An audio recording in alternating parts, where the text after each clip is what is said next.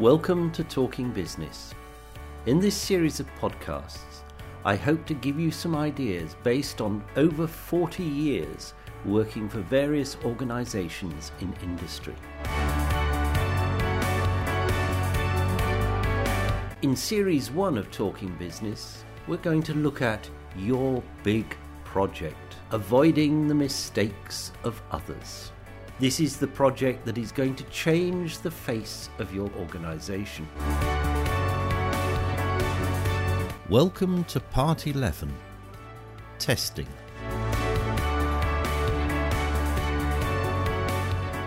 So, why do we do testing? Surely this is an IT exercise, isn't it? And surely the IT team tested the system at every stage during the build phase. What's more, business people aren't qualified to test the system. It can be very boring. And anyhow, surely Go Live will give it the tests that it needs. The only benefit from the business that I can see is that it gives us an opportunity to demonstrate the system. All those views on the previous slide are suicidal. Testing is critical. The people who test the system are the people who are going to use the system because they have to make sure that it works to their satisfaction. What you must do is allow a significant amount of time for testing. It's not a quick thing to be done, squeezed somewhere where we can find a little bit of time. This is one of the most major phases of your project. And the whole purpose of testing is not to prove that the system works, it is to break the system. You are not testing to show how well it has been built. You are testing to find out every flaw in the system and then cure it. You must use real data and simulate everyday situations that your business has. You must test and when you're satisfied, you then test. And when you're satisfied that everything works perfectly, you then test again. You must create proper test scripts for your testing that are in line with the best practice operation that you have defined for your business. The scripts must be designed to test the system from end to end. It may well be that in building those scripts you will need people from more than one discipline, because from end to end means that you will have commercial people, you will have order takers, you will have people in pricing, you will have people who chase debt, you'll have people who produce reports, you will have people who schedule deliveries, you may have people who make product. They all need to be in the test script, they all need to contribute to the development of those test scripts. You must insist on the tests being run with real data loaded from the legacy system. And this will show whether your data loads are accurate as well. You must insist that the tests are done using realistic volumes of data. Ideally, your whole business because if you only test based on, say, 100 customers, you have no chance of uncovering the flaws in your system. And the person writing the script must either specify the correct answer or show how it is to be calculated. Everyone who tests the system must be an expert user of the system. This is a good opportunity to test whether your training material that we talked about in the last episode is any good. Because if you train the testers based on the training material and they can't do the job, then you know you've got to go back and look at the training material. You must test all parts of the system from end to end. You must test the programs, the data uploads, the links, etc. You must test the data loaded into the system. You must test compliance with best practice. I would suggest giving rewards to those who break the system because they are your effective testers. They're the thorough testers. They're the people who don't have any friends in the IT team. One of the best testers I've ever come across was a guy many, many years ago who I worked with called Brian Kinder. He didn't have all that much imagination in life, but he was willing to go through a script time after time after time after time until we knew that the system worked properly.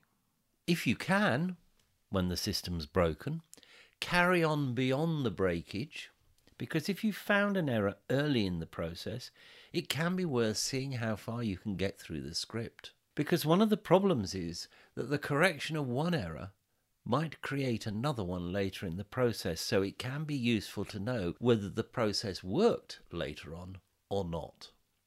You need to understand the cause of every error in the system. Is it a program? Is it a link? And all the other problems that you can have. Is it your data? Does it comply to best practice standards? What are your data loads like? What's the data quality like? What about user errors? They can also happen because the users may press the wrong keys. The user may try to find a shortcut. The training material might not have been suitable. These are all things that testing will test for you if done properly. You must correct the errors properly. There will be no fudges. There are no shortcuts to getting things done. There is no it'll be all right on the night. Do not accept pressure from the Jufties who just want to get the project in and move on to the next one. The correction may take time, but this time is well spent because it protects your organisation from a disaster later. Errors corrected during testing are errors that will be eliminated before you go live. You must document every error, what it was, why it occurred, the action that was taken to cure it, the action that was taken to prevent it ever recurring again. Your testing team? Well, you've got to be part of your testing team. Otherwise, how do you know that the testing is being done properly? It will include members of your global team, it will include members of the extended best practice team because they must understand what has to be delivered. It will include your subject experts and it will include the local experts because their buy in to the testing, to the system, to the fact that it works once tested and repaired is worth a great deal. Don't rush it. Even if you overrun the schedule, this stage is critical. Don't be bullied by the Jufties who are just after their project bonus.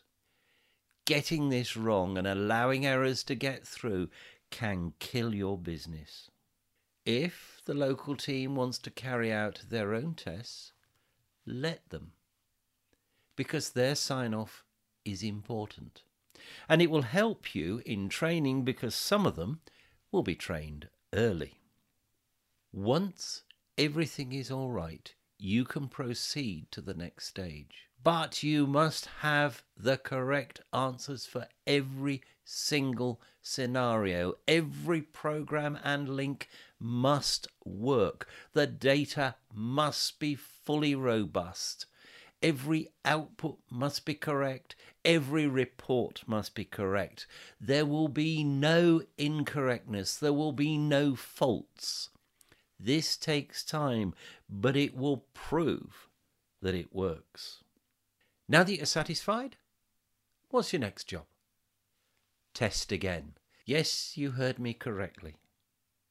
But now you can do it with an audience as now you think the system might be robust. And if you find any so far unfound errors, may be embarrassing, but it's better to do it in a test environment rather than in real life. Once you've finished all the testing, get agreement from everybody that everything is working in writing, preferably signed in blood by everyone who matters. And for each rollout in a multi rollout situation, you need to repeat the same testing process. There may have been program changes, only in line with tax, legal, and statutory, and those need thorough testing to make sure that they work with the existing system. You've got a different set of local data that may have come from a completely different type of system. You've got another set of sign offs to get. Talking Business is produced by the Mr. T Podcast Studio in association with SFRD Services Limited. Thank you for listening. The next episode will be in two weeks' time.